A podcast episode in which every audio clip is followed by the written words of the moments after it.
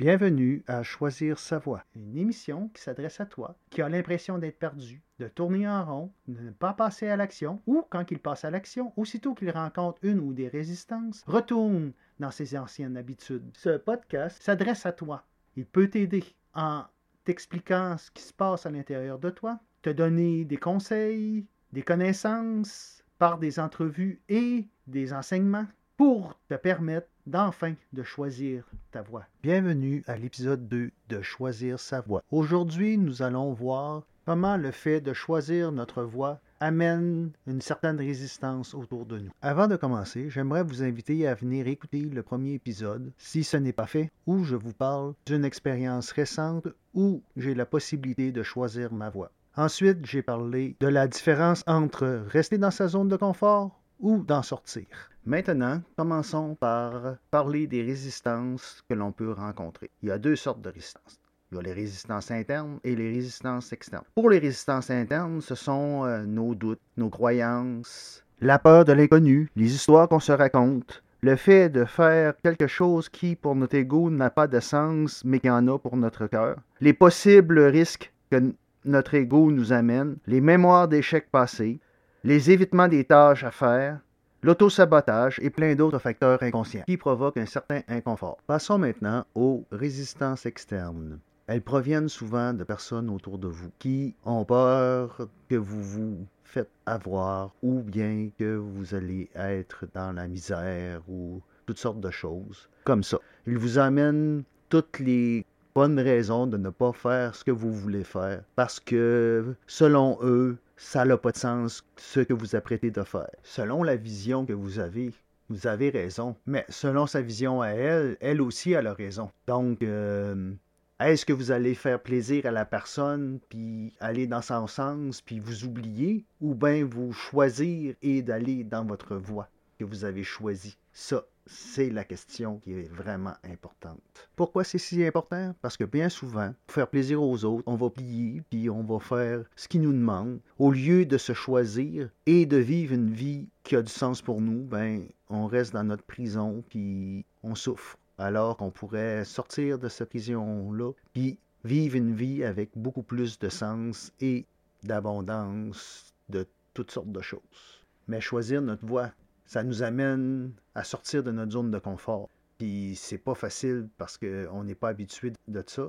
Puis souvent, ben, on n'est pas habitué de, se choisir et de ne pas prendre en considération ce que les autres nous disent autour. Donc, euh, parfois, ça a l'air facile, comme de quoi que la personne accepte elle fait comme si c'était correct, mais euh, dans le fond, euh, elle stresse pour toi, puis tout ça. Puis la deuxième rencontre, bien souvent, c'est là que ça éclate. Moi, l'autre jour, j'ai été chez ma mère, j'y avais annoncé comme de quoi que j'allais sûrement quitter mon emploi. Sur le coup, elle avait l'air correct avec ça. Mais quand je suis retourné, par exemple, là, elle m'a fait une petite crise d'insécurité où elle me met en pleine face ses peurs et ses croyances limitantes son inconfort face à ma décision. Et c'est OK. C'est ses incertitudes. Surtout, sa peur que je manque d'argent, que je puisse plus faire ce que je fais présentement, suivre des personnes sur Internet, me payer des petites formations, puis aller à mes conférences dans le bout de Montréal ou à Québec. C'est surtout ça qui l'inquiète, puis je la comprends. Elle, euh, faire ça, ça n'a pas de sens. Mais moi, euh, je suis pas pour m'empêcher de vivre. Ma mère est insécure par rapport à mes choix. Moi, mon choix, c'est de, de laisser ma job. Au bout des bouts, c'est sûr que ça me met dans mon inconfort, mais j'ai confiance que la vie va me récompenser pour l'audace de sortir de ma zone de confort et de créer un espace vide pour qu'elle puisse le remplir d'un sentiment d'utilité, de confiance, d'amour, d'abondance, me rendre utile, aider les gens, à se trouver, à se connaître, découvrir leur but et passer à l'action. Bien sûr, tout ça a l'air bien égoïste de ma part, de faire à ma tête puis de ne pas prendre en considération les émotions puis les sentiments de ma mère. Mais bien souvent, qu'on fasse n'importe quoi, c'est par égoïsme pour nous autres mêmes. Quand on rend service à quelqu'un, oui, ça y fait plaisir à la personne, mais justement, c'est pour faire plaisir à quelqu'un. Quand on fait plaisir à quelqu'un, ben nous autres, ça nous apporte qu'on se sent bien, dans le fond, c'est égoïste de notre part. Parce que si on le faisait, puis que ça ne nous apportait pas le bien-être de se sentir important et apprécié, ben, on le ferait pas. Donc, toutes nos actions, inconsciemment, sont faites par égoïsme. Mais je dis pas que toute action égoïste est bonne. Ben, dans le fond, c'est une perception qu'on a que les actions sont bonnes ou mauvaises. Mais il y a certaines actions qui briment le bien-être de d'autres personnes. Ça, ben, elle a à vivre ce qu'elle a à vivre, mais si ton but est d'agir en pleine conscience et d'aider les autres à s'élever, ben, c'est de s'élever en élevant les autres et non de s'élever en rabaissant les autres. Quand tu rabaisses quelqu'un, ben, peut-être tu as l'impression de te le relever, mais en fin de compte, tu nuis à l'autre personne, puis de cause à effet, ben ça te nuit à toi, parce qu'on est tous interreliés. C'est à toi que tu fais l'action en fin de compte. Car tu sommes une action avec de l'énergie destructive. Après une période de gestation, ben tu récoltes cette énergie destructive. C'est toi qui subis une action destructive par cause à effet, comme j'ai dit tantôt. Si vous voulez avoir du positif dans votre vie, il ben, faut semer du positif. C'est pas en regardant son nombril puis en se plaignant qu'on va récolter du positif. Donc, ayez de la joie dans votre vie. Regardez-vous dans le miroir puis dites-vous que vous vous aimez. Faites des actions, des sorties de zone inspirantes. Comme moi, je viens de faire une action assez inspirante j'ai sorti de ma zone de confort en laissant mon emploi. Est-ce que je me sens en sécurité? Non. Est-ce que j'ai peur? Oui. Est-ce que je sais que je vais faire? Non plus. Mais une chose que je sais, c'est un acte de foi que je fais. Je suis devant une page blanche et la vie n'aime pas les pages blanches. Elle va la remplir avec plein de choses qui vont me faire grandir et me permettre de me découvrir et découvrir ce que j'ai vraiment envie de faire dans la vie, ainsi que l'abondance qui va en suivre. Est-ce que je vais réussir? J'en sais rien. Est-ce que je vais tout perdre? Ça peut arriver. Est-ce que je vais avoir ce que je veux? Peut-être, peut-être pas. Tout dépend de l'énergie que je vais avoir et de ma fréquence et comment que je vais transcender les résistances qui vont se présenter à moi. Parce que toute chose qui nous empêche d'avancer, ce sont des résistances. Et les résistances sont là pour nous montrer la voie. Et la voie, c'est celle que l'on doit vivre. Bien souvent, quand nous faisons face aux résistances, nous pensons que c'est un message de la vie qui nous dit que nous ne sommes pas sur la bonne voie.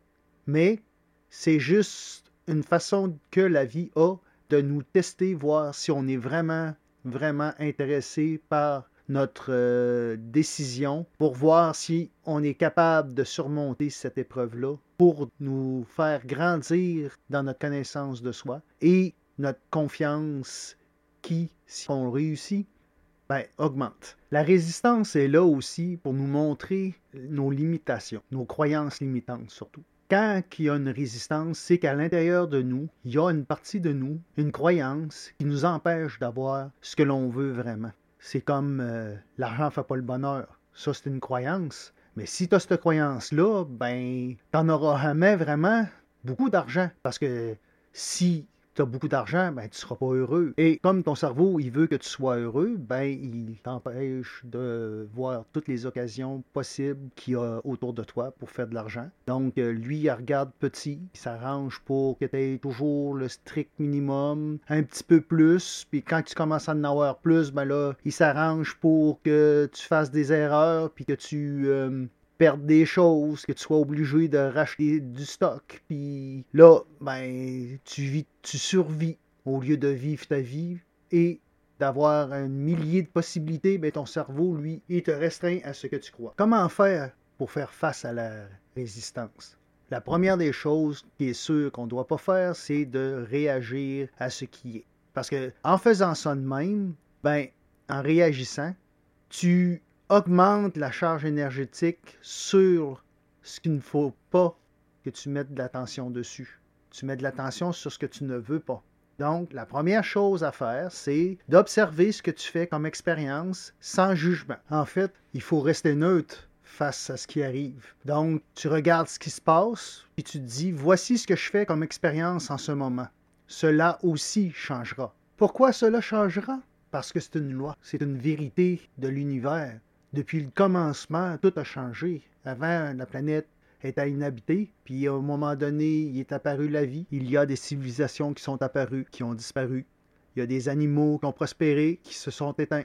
Tout change. Puis comme ça change, ben ce que tu es en train de vivre présentement, ben ça va changer aussi. Vous vous dites sûrement, c'est bien beau accueillir là, mais qu'est-ce qu'on fait ensuite? Ben la deuxième chose que tu fais, ben c'est de calmer ton esprit. Tu prends des grands respires par le nez, t'inspires, t'expires, en focusant sur l'air qui rentre et qui sort de tes narines. C'est sûr que si tu n'as jamais pratiqué à calmer ton esprit, puis que tu arrives dans une période de turbulence, ben ça va être difficile de calmer ton esprit. Donc, un bon exercice à faire le matin en te levant et en te couchant, tu fais cinq minutes de méditation.